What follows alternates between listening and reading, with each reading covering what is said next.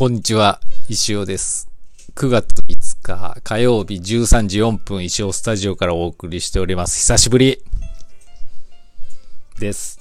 もう9月はもう、まあ8月はね、古典で忙しかったっていうか、まあ、だかこう、イレギュラーなライフスタイルでしたので、あれだったんですけど、9月はまた通常に戻りますので、できる限りあのね、このラジオトークの収録をしたいなと思ってますんで、お便り何でも構いませんので、お待ちしてます。そしてあの、この放置期間中にお便り1通いただいておりまして、早速今日はそれをテーマにですね、語りたいと思います。じゃじゃん。えー、としこさんからいただきました。えー、先生こんにちは。久しぶりにお便りを送ります。バスケットボールワールドカップご覧になっていますか？日本チームの活躍ぶりは素晴らしいですね。息子と大興奮で応援し感動させてもらっています。ぜひ先生にも熱く語っていただきたいです。よろしくお願いします。ありがとうございます。いやー、よかったっすね、日本。あのーパリオリンピック出場権をゲット。まあ、アジア、ワールドカップに参加してるアジアの国の中で、まあ一番、一番になったらパリのオリンピック出場できるんですけど、日本は3勝してたんで、単独で勝率1位って言ったらいいのかな？うん。決めましてね、自力で。よかったですね。暑かったっすね。もうなんかあの、3回勝ったんですね。1次リーグは、あの、3位だったんですけど、2以上いかないと2次リーグいけないんで、1次リーグは敗退しちゃったんですけど、まあ、それでもあの、フィンランドね、格上フィンランド、勝ちましたし、で、その順位決定戦10何位 ?17 位か。から、もう、2試合やったんですけど、2試合とも勝つというね、もう、3勝ですよ。3勝2敗、今大会。勝ち越してるってすげえことなんですよね。いやー、よかったですよ。まあ皆さんも見たんでね、あの、楽しかったと思いますけどね。あの、多分息子さんもね、中学校からバスケ、中学生からバスケ部に入って、まだ1年生なんでまだ、どうだろう、3ヶ月、4ヶ月バスケを、の世界に入ってね、あの、かもし、あの、まあ、キャリアはまだまだ始まったばっかだと思うんだけど、いい時期にいい映像を見れたんじゃないですかね。やっぱこう、スキル云々とか前に、やっぱバスケってこういうもんなんだ。こんなかっこいいんだとかね。あの、感じるのが一番だと思うんで、それはあの日本代表のあの試合でね、毎試合、何試合見たかわかんないけど、多分みんな見たと思うんだけど、非常に良かったんじゃないかな。で、好きな選手もね、できたと思うし、憧れの選手、こういう風になりたいなと。河村みたいにボールハンドリングやべえ感じになりたいなと。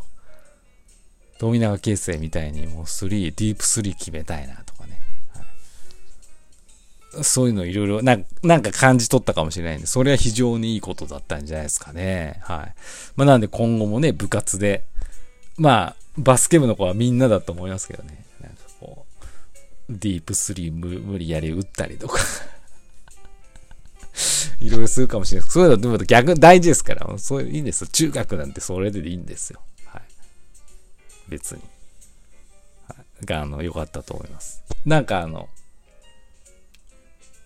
いろいろ勉強になったんじゃないですか。やっぱいい時期に見たと思いますよ。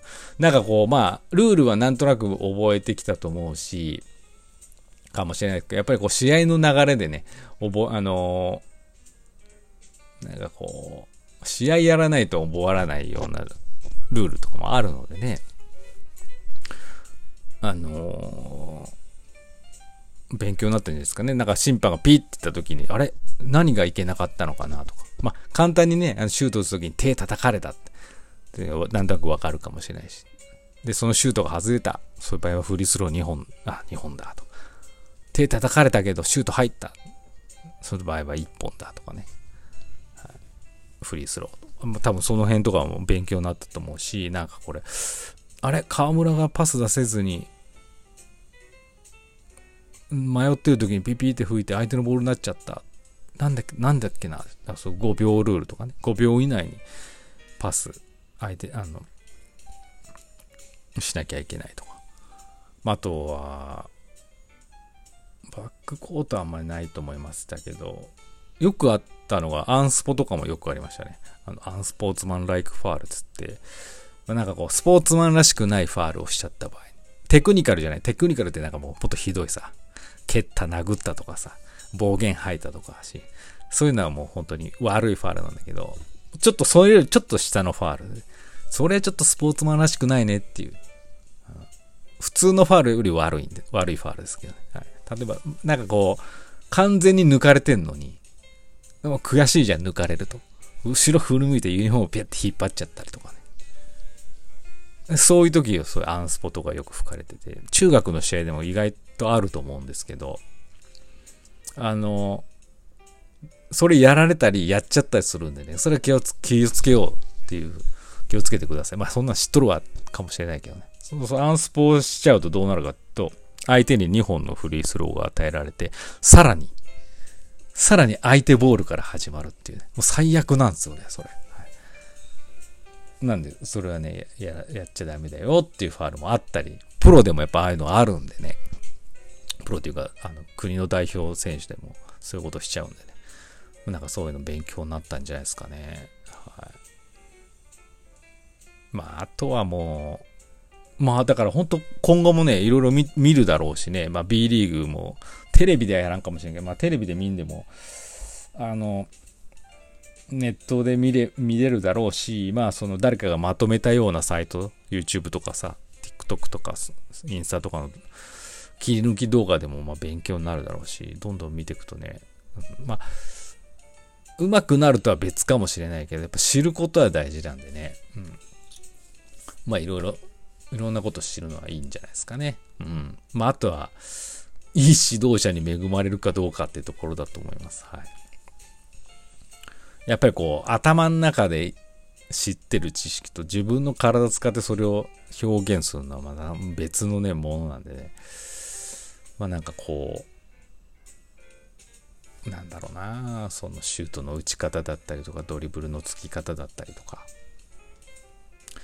なんかこう、客観的に自分を見てビデオを撮ってもらったりとかしてね。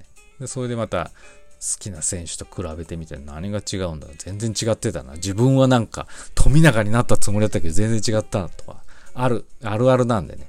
そうやってね、あの、客観的に見るとね、さらに良くなると思うんでね。頑張ってください。はい。そんな感じかね。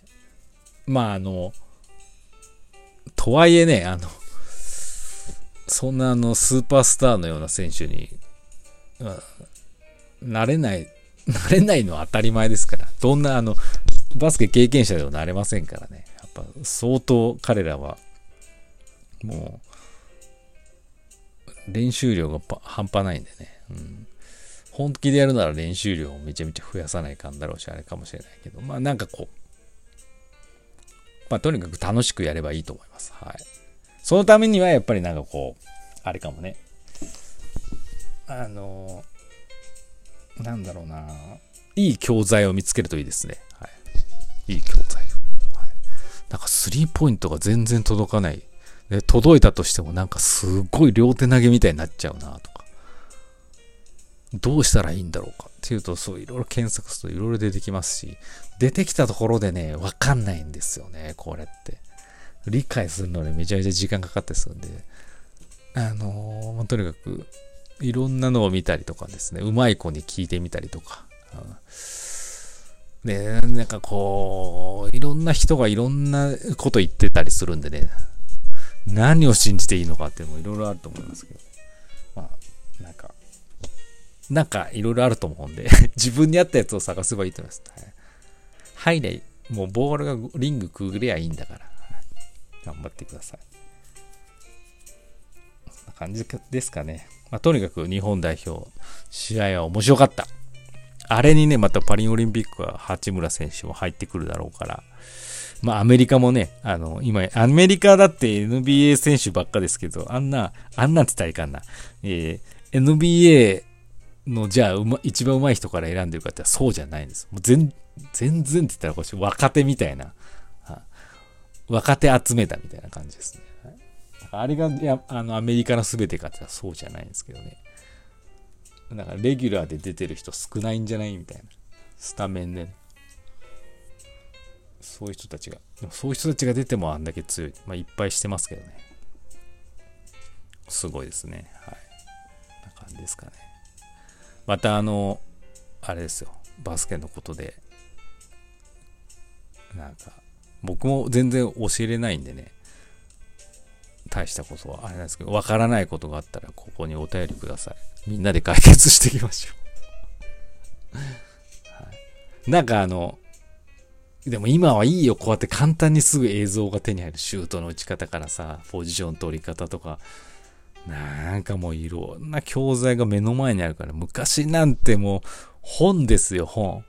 写、一枚の写真とかも、最悪イラストですからね。イラストから、あ、こうやるのか、とか。全然わかんないですから、まあでも楽しいね。楽しい、楽しいと思いますから、バスケ頑張って。そろそろ新人戦とかあんのかな？わかんないですけど。ね、あの2年生、3年生も引退してるから。10月ぐらいあるかな？毎年あるような気がしますけど。もしかしたらね、試合出れる可能性もあるかもしれないんでね。なんかこう、頑張ってみてください。そんな感じで、えー、久しぶりのラジオでした。まあ、えー、お便りの方お待ちしてます。明日は水曜日なんで配信やると思います。内容は全く決まってないですけど、またいろんなものを売ってかなきゃいけないなと思ってますので、皆さん怖がらず見ていただければと思います。そんな感じで、えー、久しぶりのレディオでした。お便りお待ちしてます。